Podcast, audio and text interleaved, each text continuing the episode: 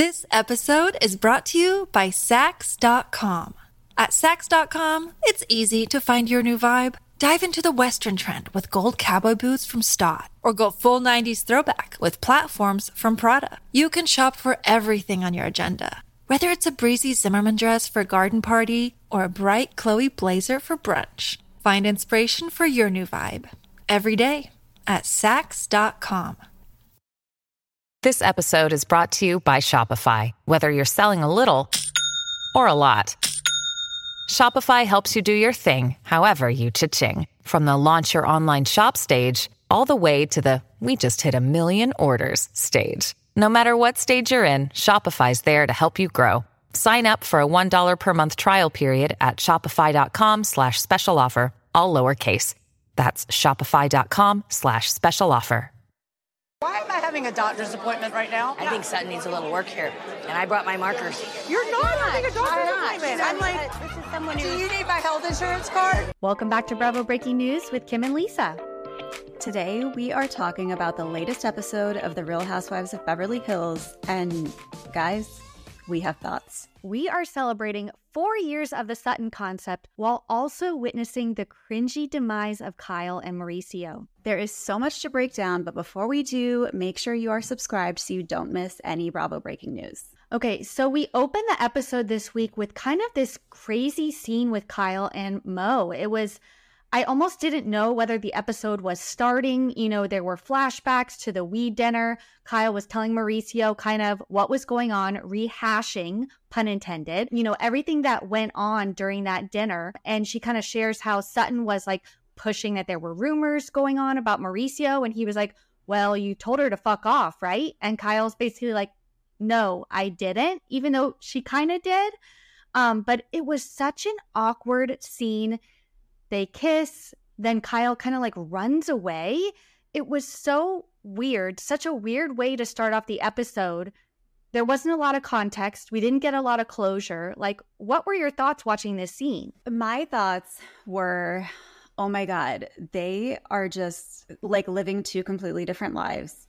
They are not together anymore. And watching her, she was going to walk away without like giving him a kiss goodbye. And he was like, let me give you a kiss goodbye. But he almost tried to give her this passionate kiss, like grabbing her face, you know? And she was not prepared for that. It was almost like it was her brother kissing her or something. It was so awkward and cringy. And it just made me realize like, I have to accept this. Like, they're over. They are never, ever, ever getting back together, like ever. And I just, you know, this made me think. Let me go off on a small tangent here about the reality reckoning because Bethany's whole thing is that, you know, or part of her reality reckoning was that Bravo celebrities had to sign NDAs, which kept them from exposing what they went through and like the mistreatment of, you know, being on these shows. Mhm. Bravo came back and said that it was because they didn't want the storylines of this season getting out. And this is the perfect example of that because when the news dropped about Kyle and Mauricio separating, we were stunned. We were shook. We had no idea that any of this was going on, yet Right. it had been going on the entire season.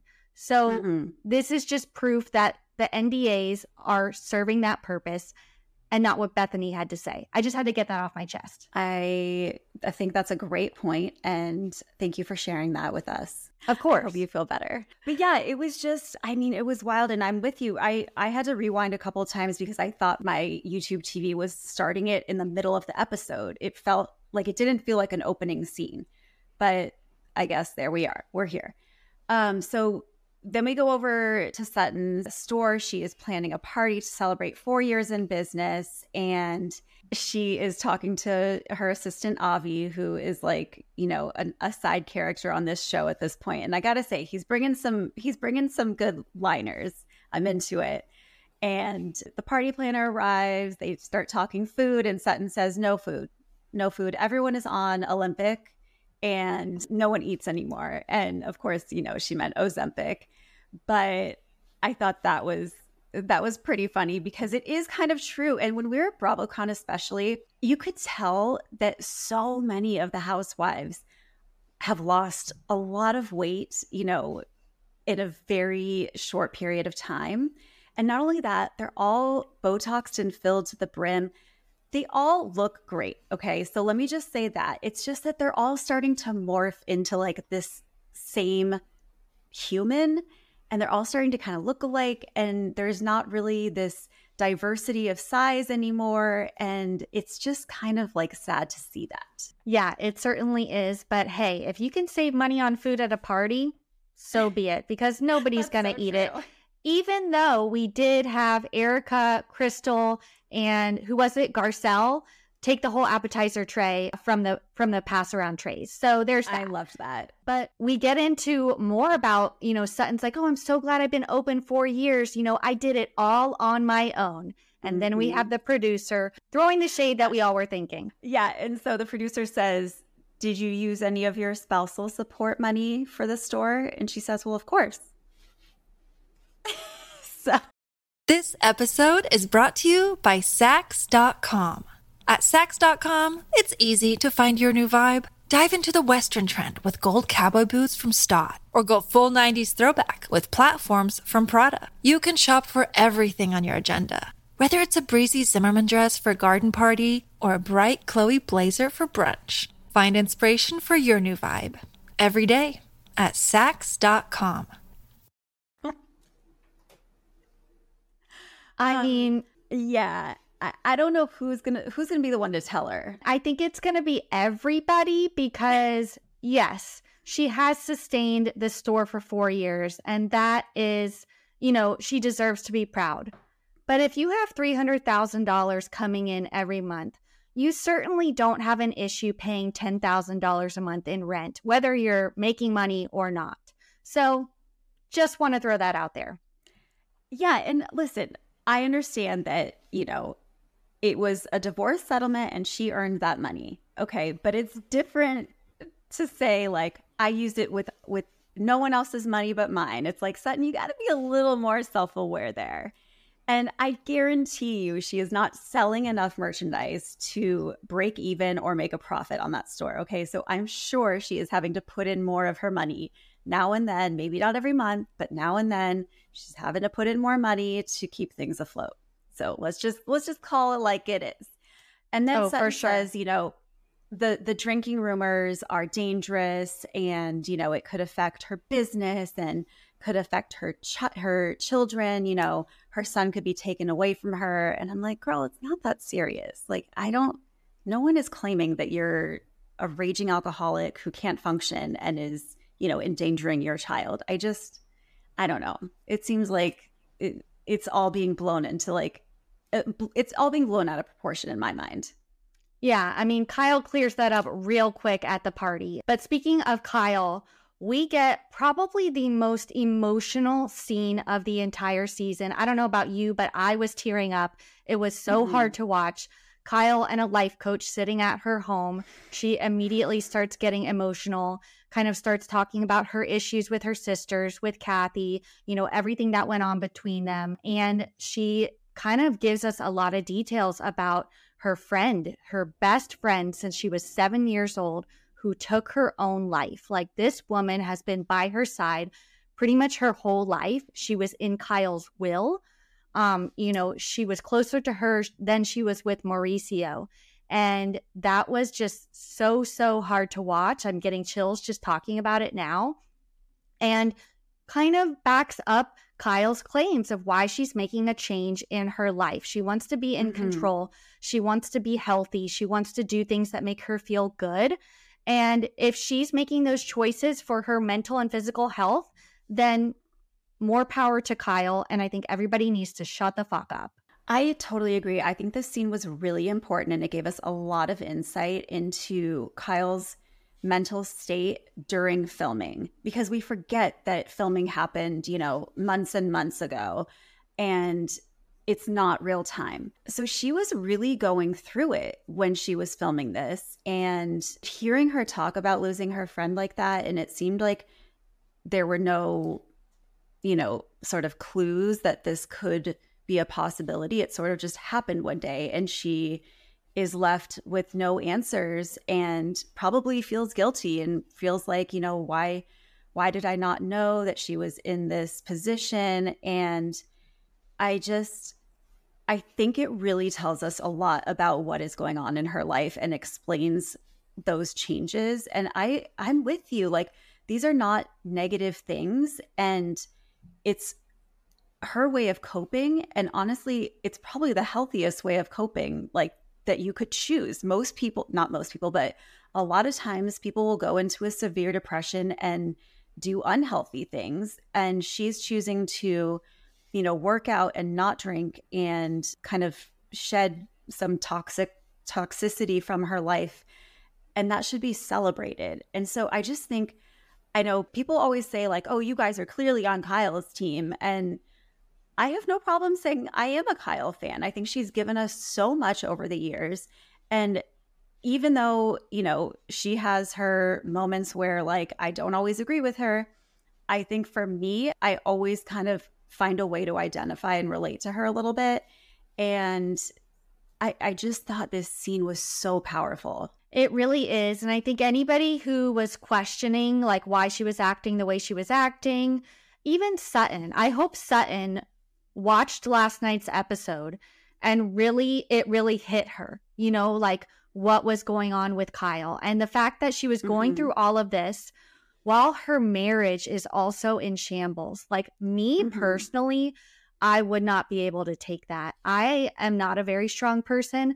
I have anxiety. I, you know, I, I, take on a lot, even though it's something that's little. And for Kyle to be going through all of these major, major things in her life at once would break anybody. And yeah. so I just think that props to Kyle for handling it in a healthy way. And and that's all I have to say. But, you know, we jump over to Annemarie's house for a little bit more of a lighthearted scene. We get to know her a little bit more. You know, she's a mom. She has three really, really cute kids. We see Marcellus, which, you know, every time I see him on the screen, I'm like, oof, you know, like because we have those rape allegations. Don't know what's to come of that. We will see. But, you know, she shares that her priority is being a mom. You know, she's all over the place, their house all over the place. Um, but I thought it was funny that she was like, oh, We've been married for nine years, and Marcellus married me pretty much because I'm an eight and a half at everything, even in my looks. And like, that's a little bit of a red flag. Like, if your husband is like, You're an eight and a half, like, I'm going to marry you anyway. I guess she got a nine for her body or a nine and a half. I don't know, but that's just kind of like a weird thing to say. It's a weird backhanded compliment in a way, I guess, because eight and a half is, you know, that's not bad, but it's just kind of funny to say, like, honey, you're, I love you so much because you're an eight and a half, you know, in smarts, in looks, in determination. And it's like, but I want you to think that I'm a 10. Even if I'm not a 10, I want you to think that I'm a 10. Yeah, it was a little strange, but it did give us a little bit of insight into her personal life, which we need right now because we don't really know her. As Sutton says, I don't know you. She's entering the conversation where she doesn't belong. So let's just dive into Sutton's party because that's where the real shit went down this episode. Yeah. Okay. So we see Kyle getting ready. She FaceTimes Morgan. Again, just, you know, lights up when she's talking to Morgan. She reveals that Kim's coming with her to the party. And, you know, always love to see Kim on our screens. So back to back episodes is phenomenal. Kyle says that her relationship with Morgan's different than with her other friends because Morgan kind of calls her out on her shit and she teases her and she roasts her. And I guess that's probably refreshing to Kyle, who probably surrounds herself with people who are just like her. And she kind of talks about like the cheating rumors with the ring and and she says, "Oh, I'm wearing this necklace tonight. Like what does that mean? Does that mean Mauricio has another family in another country or like maybe I do?"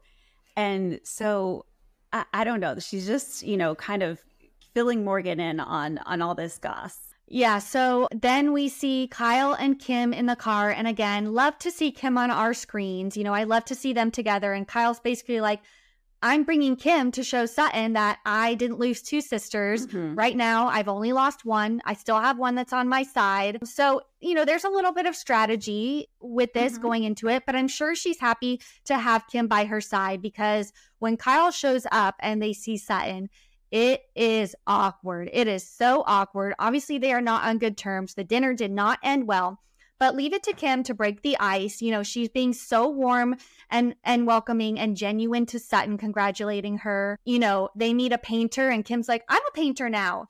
And so they mm. have that in common. She's like, you know, I color on my walls.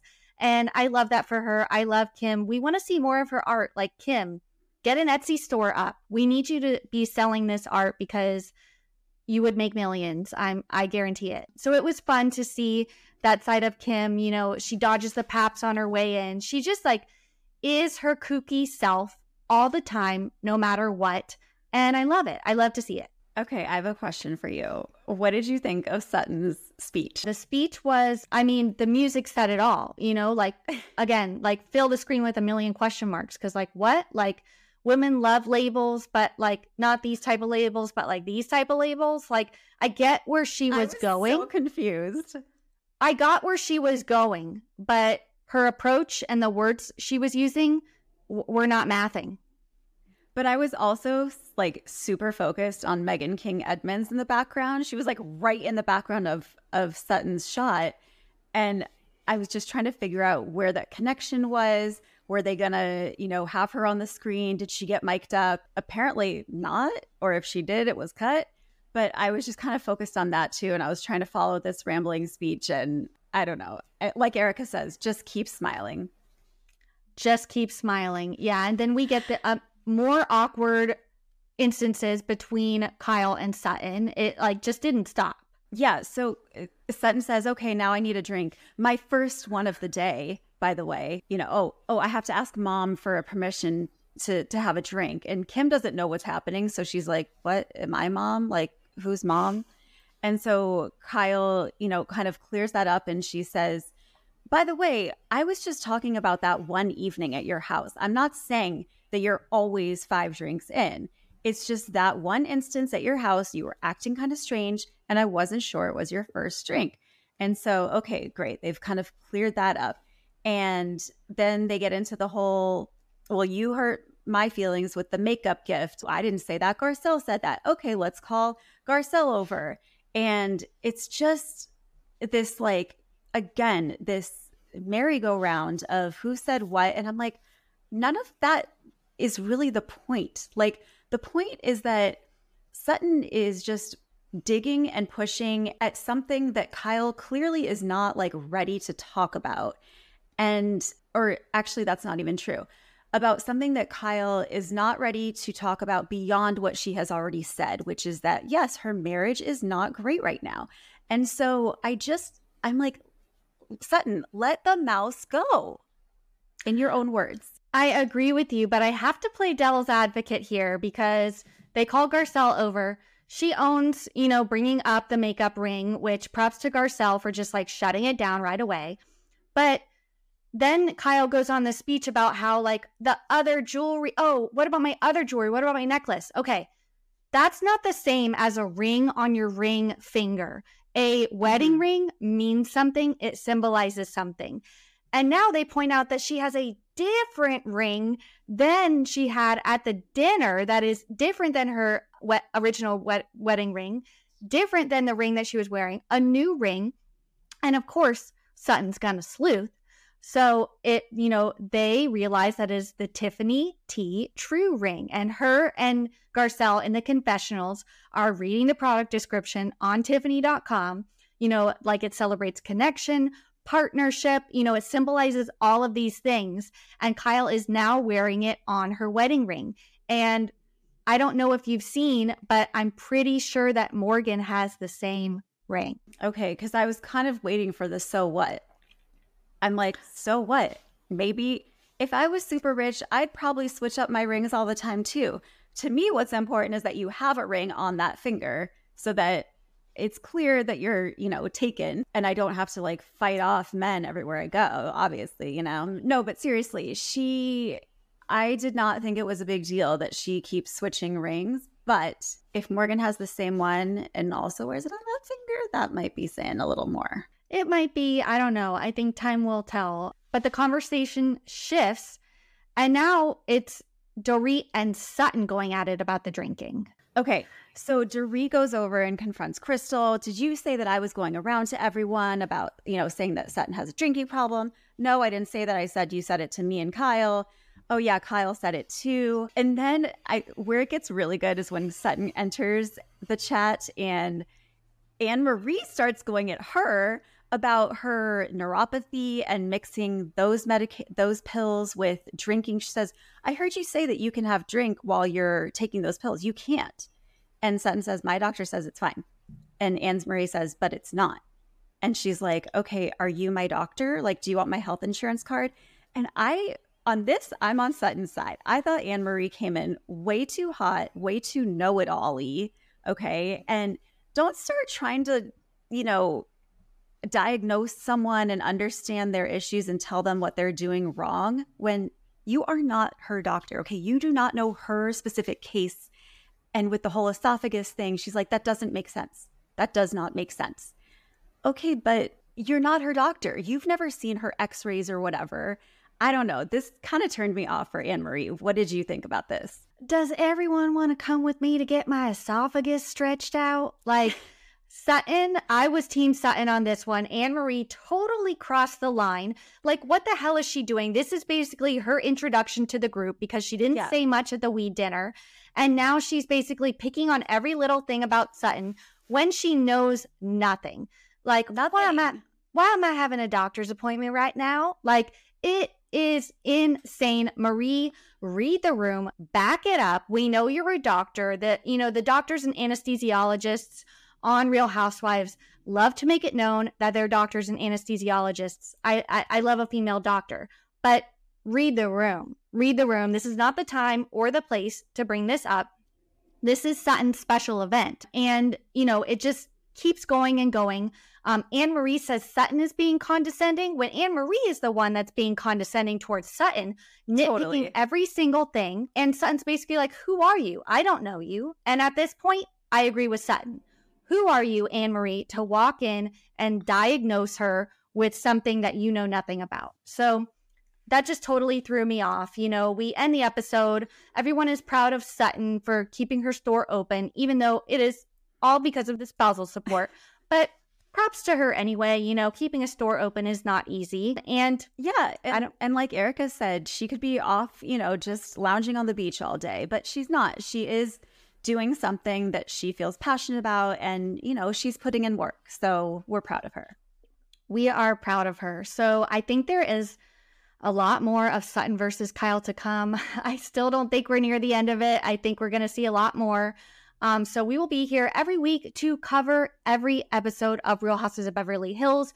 We got the mid-season trailer, so we have half a season left to go. They should be filming the reunion soon, so there's going to be a lot to unpack. Yep, and we're getting Vanderpump Rules back soon too, which I'm so excited about. So make sure you're subscribed.